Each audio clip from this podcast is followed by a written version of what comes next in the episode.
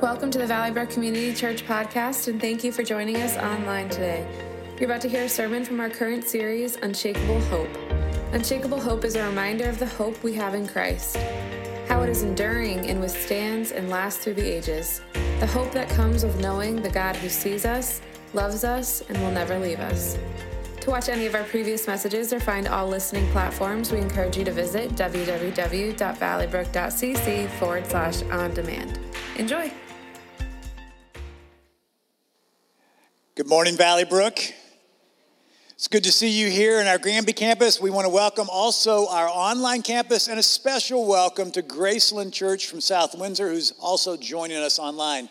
Today we have a special treat. Uh, my friend, Pastor Paul Daddy, is going to be sharing God's word for us today. Pastor Paul is a pastor, is the pastor of Graceland Church in South Windsor, and we know we've had the blessing during this whole year of the pandemic to, to host his church and actually two other churches that are have been in rented facilities so that they could come and record their services here. And so uh, Pastor Paul is going to be concluding that recording here in the coming weeks because they're going to be moving into a facility uh, in the next month. So give a warm Valley Brook welcome to Pastor Paul Daddy.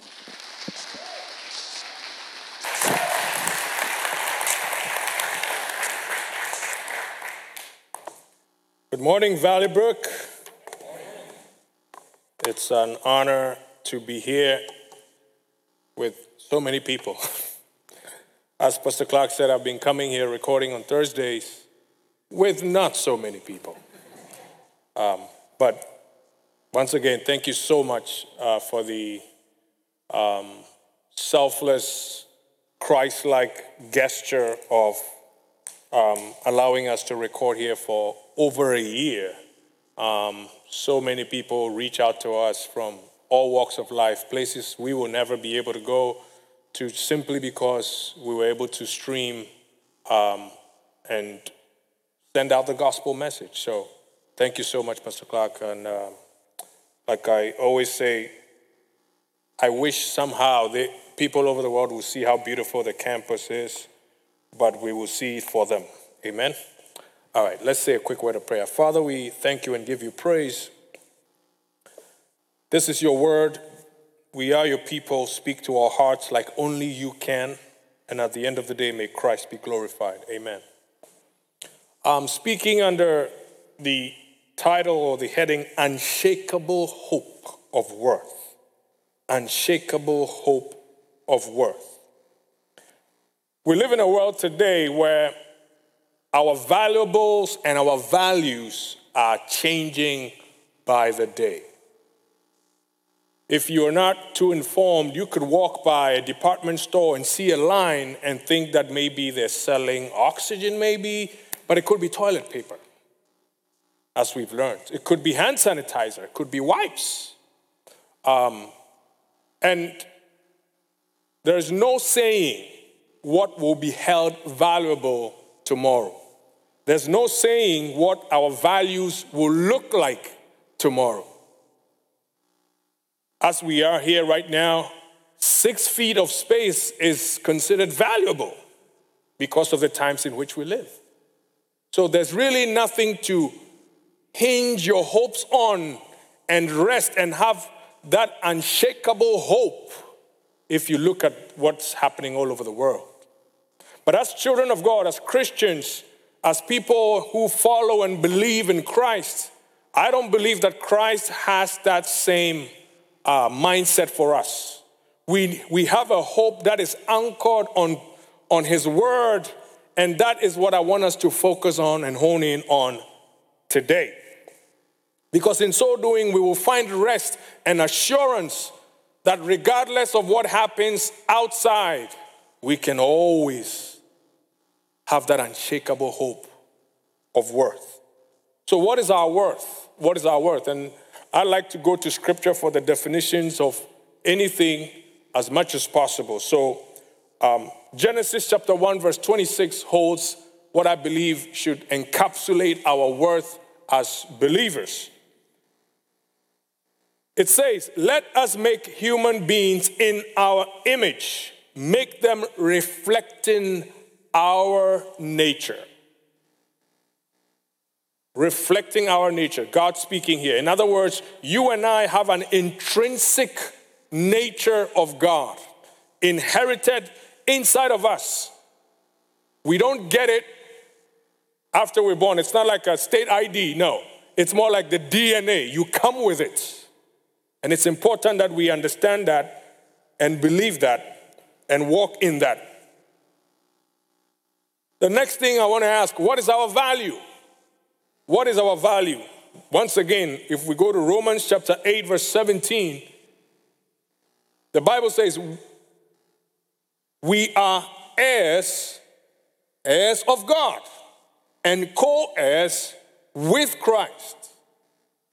So, not only do we believe in Christ, not only do we look up to him, but according to Romans chapter 8, verse 17, Christ accords us that privilege, that right of being co heirs with him.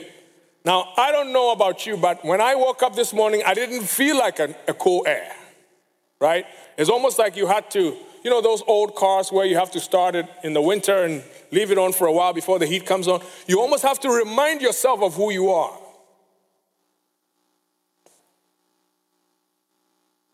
I have three illustrations to try and bring home the point of focusing on this unshakable worth of hope that we have in Christ.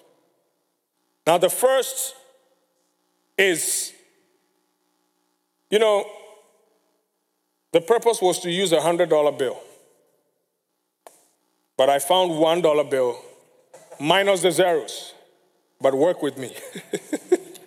right? So, this, do- this bill can go through so many cycles in life. It can go through a washing machine cycle. Uh, it, can, it can fall in uh, some form of a liquid or food and have discoloration here and there.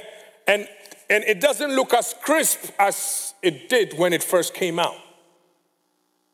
But no matter what it goes through, it will always retain its value.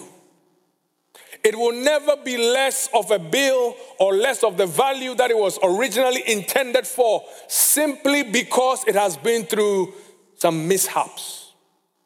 And we find out that in life, the devil would rather have us focus on the conditions that are not certain, the conditions that are shakable. In other words, he would rather us pinch our hopes and our emotions on the changing scenes of life. But we find that that is not what Scripture is. In the Garden of Eden, when the serpent tried and succeeded in shifting the focus of Eve and Adam off of what God has said to a supposed upgrade that existed in life, they missed it. Why? Because they didn't understand that there is no greater upgrade than what God has already created you to be. And we live in a world today, there's always an upgrade. You know, you could buy a brand new car today, and in a month's time, they'll tell you that 2022 is coming out. And it has a bigger screen than your navigation system right now. Or it might tell you that you have options of choosing whether the navigation system is a male or a female.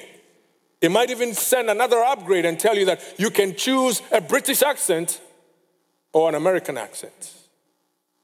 So we live in a world today where even our value is being told, we are told that our value is going up or down.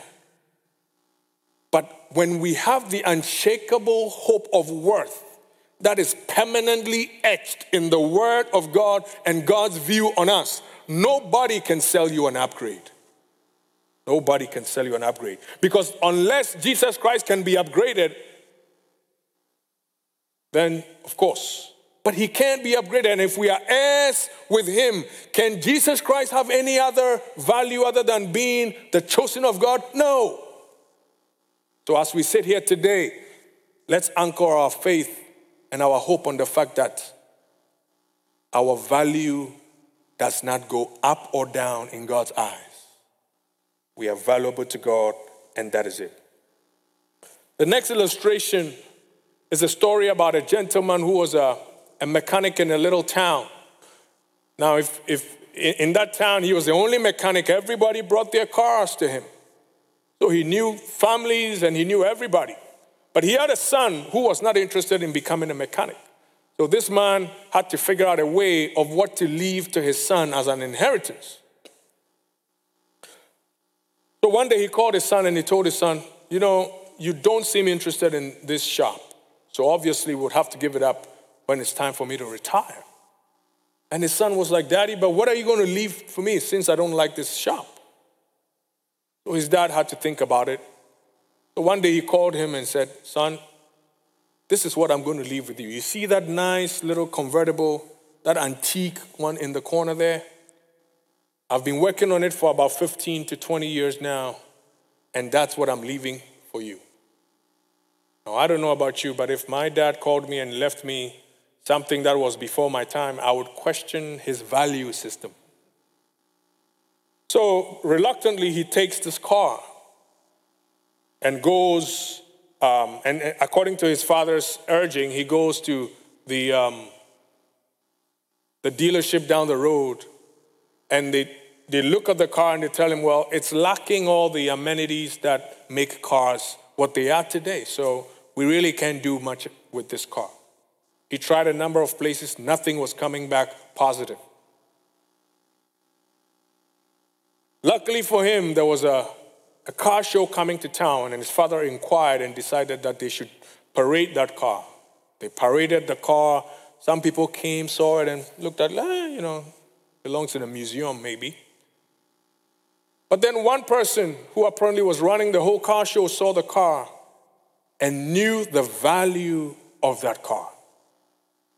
Upon finding out the owners of that car, there was an auction, and that auction fetched more money than the shop in which that car was repaired. The moral of the story is that, you know, sometimes the value of a thing is determined by the creator, the possessor, and the desirer. Our value is determined by the Creator. He put His seal on you, He put His seal on me. Now, as if that were not enough, God is also your number one desire because when we were on a highway to hell, He sent His best to save His best.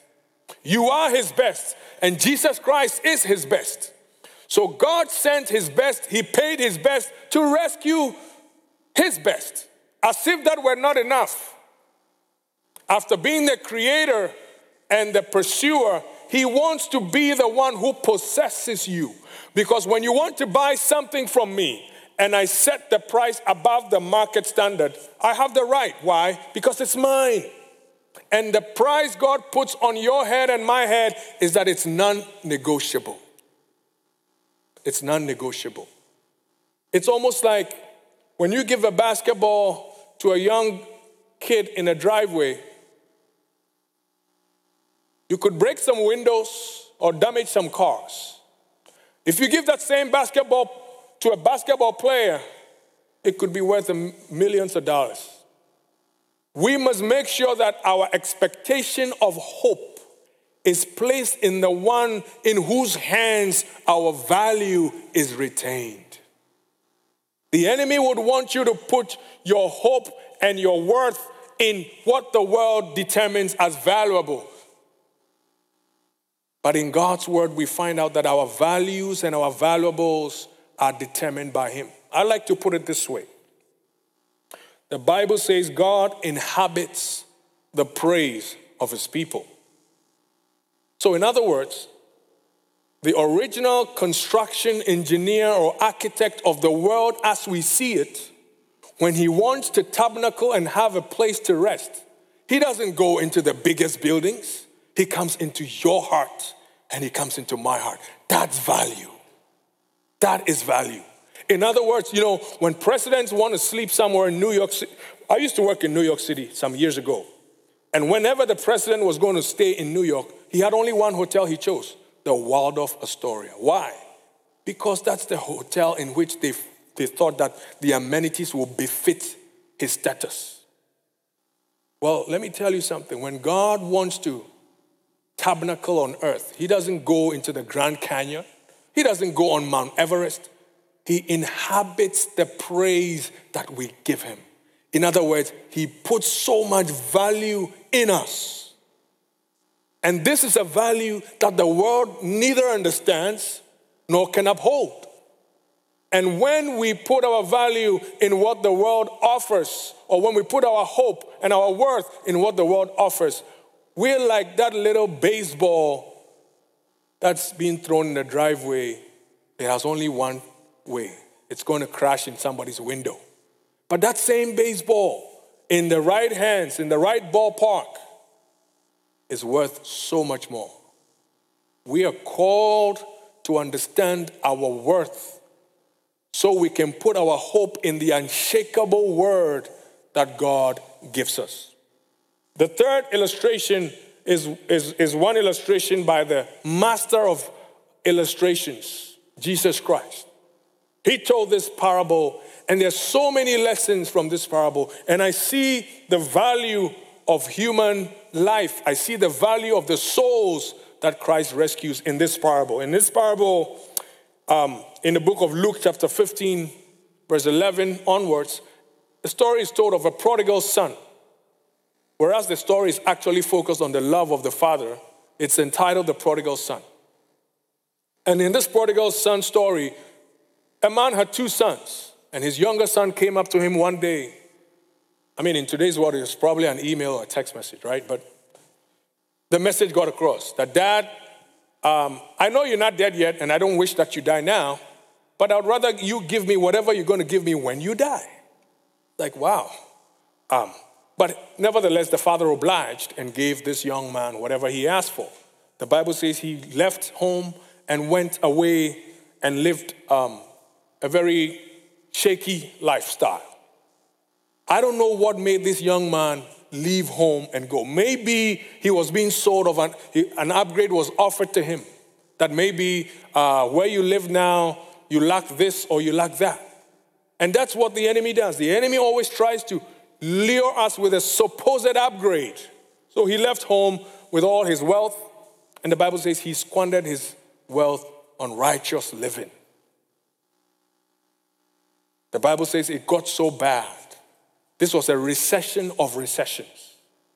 It got to a point in time he had to think or consider eating from the same bowl as the pigs that he was supposed to be feeding. The Bible says he came to his senses and decided to go back home. Why go back home? Because he said, How many servants in my father's house have more than enough to eat and enjoy all the pleasantries? So the Bible says he made a U turn and he headed back home.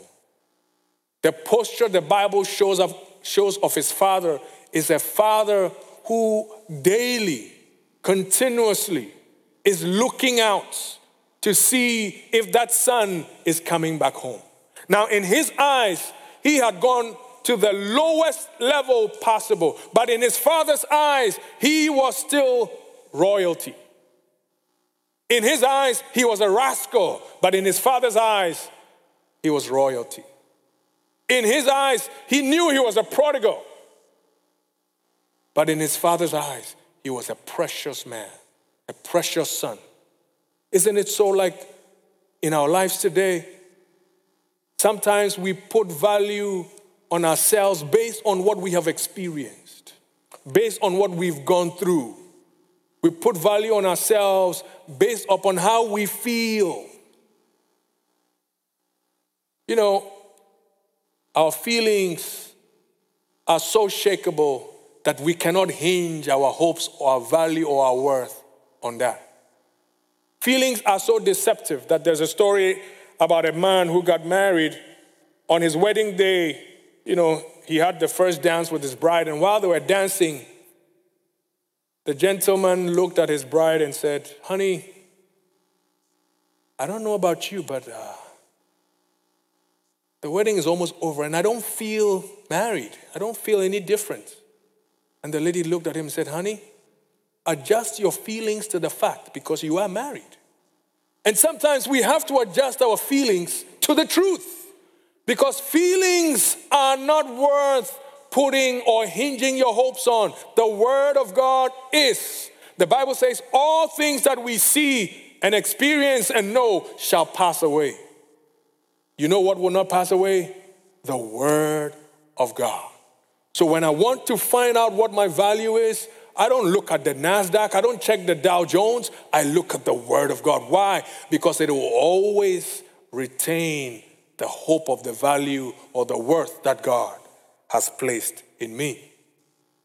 In the story of the prodigal son, a few things stand out to me that I believe are worth our consideration.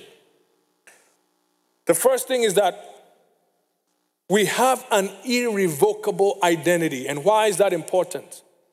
It's important because God's love for you is not primarily based on your activity or your productivity. That's your employer. Your employer likes your productivity and your activity. That's why, you know, when you're working, they check what you're doing and then they check your bottom line. God is not like that. What God is interested in is primarily your identity. And what's your identity? You're his child.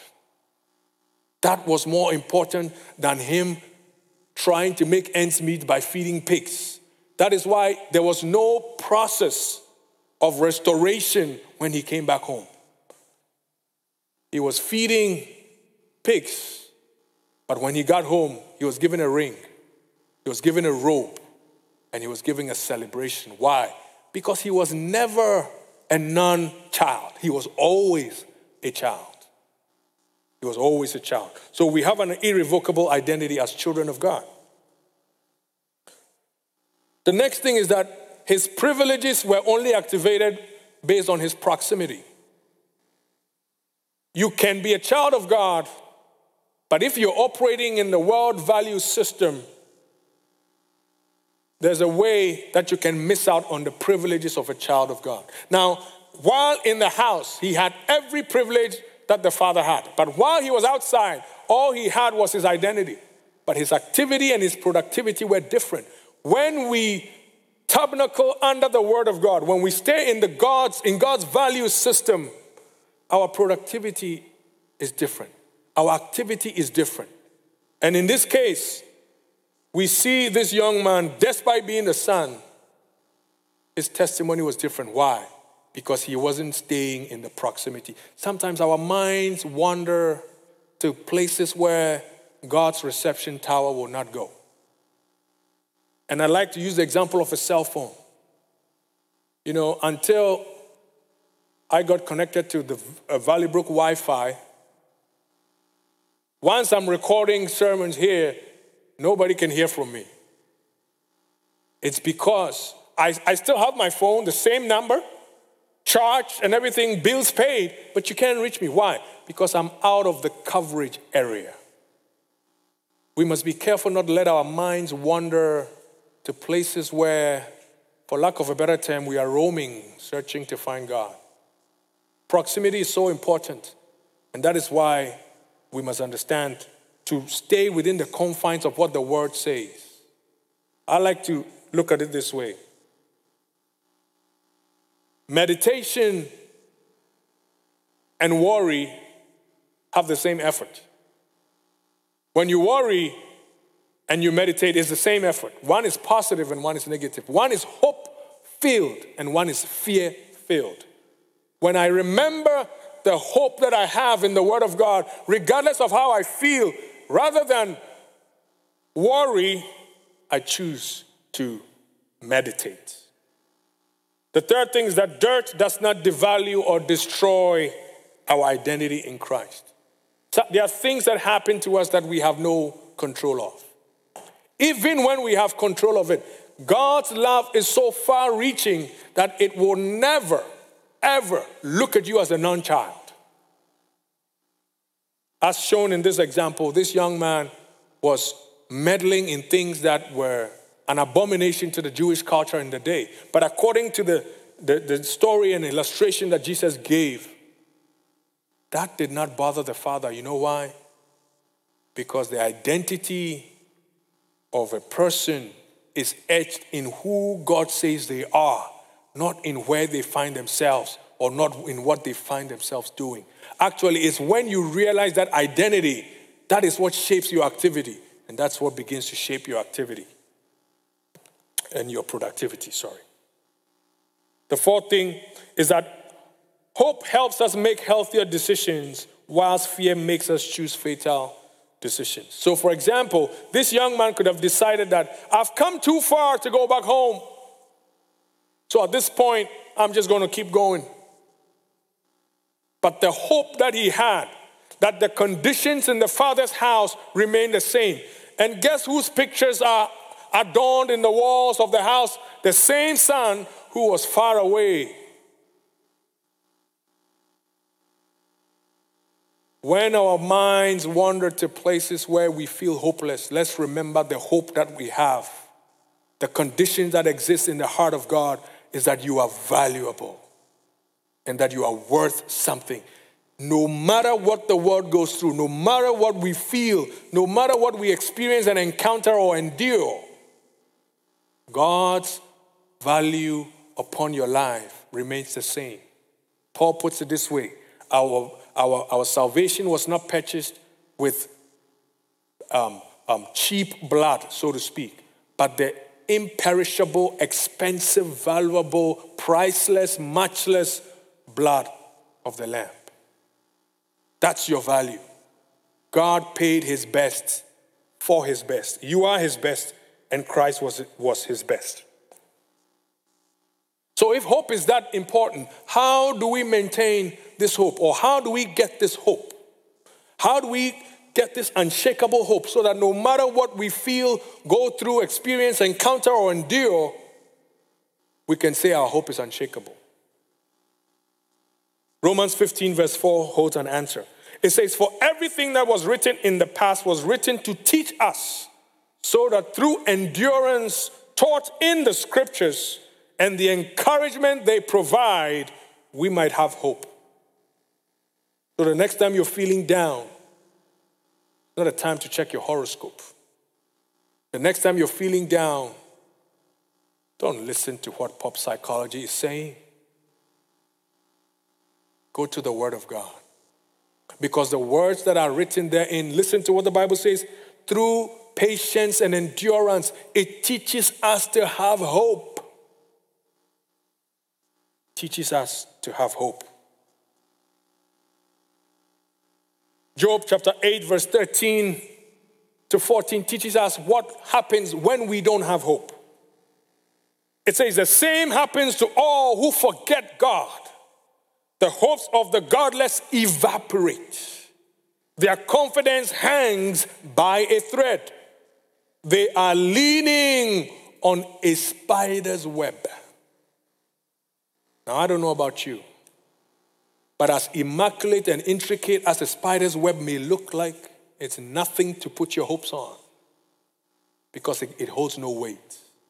Contrary to that, the Word of God is backed by the power and the sovereignty of God Himself. The last but not the least, 1 Peter 1 3 to 4 says, Praise be to God and Father of our Lord Jesus Christ. In His great mercy, He has given us new birth into a living hope through the resurrection of Jesus Christ from the dead, and into an inheritance that can never perish spoil, or fade.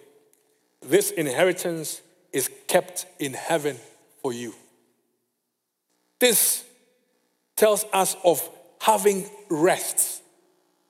It's an inheritance that will never fade, it will never diminish, and it will never be diluted. I don't know about you, but this is the hope that I can rest on. This is a hope that I can feel safe in. And that hope is found in the Word of God. And this hope is for you and it's for me. In closing, I want you to bow down your heads for just 30 seconds. And I just want you to focus on the promises therein. The Bible says that there are, there are 128 or so uses of the word hope, giving us an assurance that regardless of what we encounter, endure, our value in God's eyes remains the same. Just think of His goodness. Meditate on His word.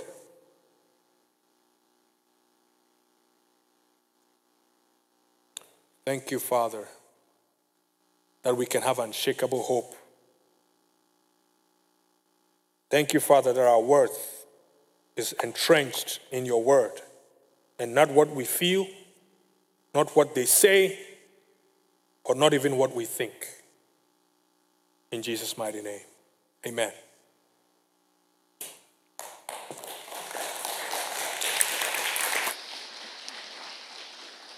Thank you, Pastor Paul. You know, what you've gotten today is an inside look of what we understand our identity is as a follower of Jesus Christ. And if you've never become a follower of Jesus, if you've never decided to believe in Him, I want to give you the opportunity, whether you're in the building here or with us online. So I'm going to invite everybody to bow their heads, and I'm going to lead you through a prayer and give you the opportunity to pray it silently back to God. So let's pray.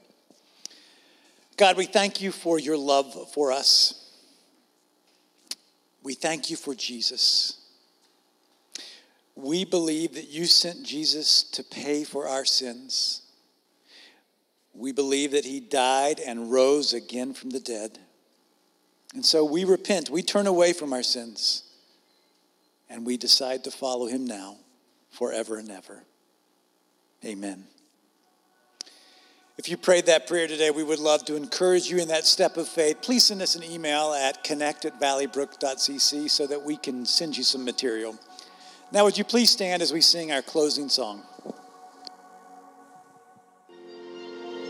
Thank you for listening to our podcast. It is our sincere hope that it has blessed you. For more information, visit our website at www.valleybrook.cc.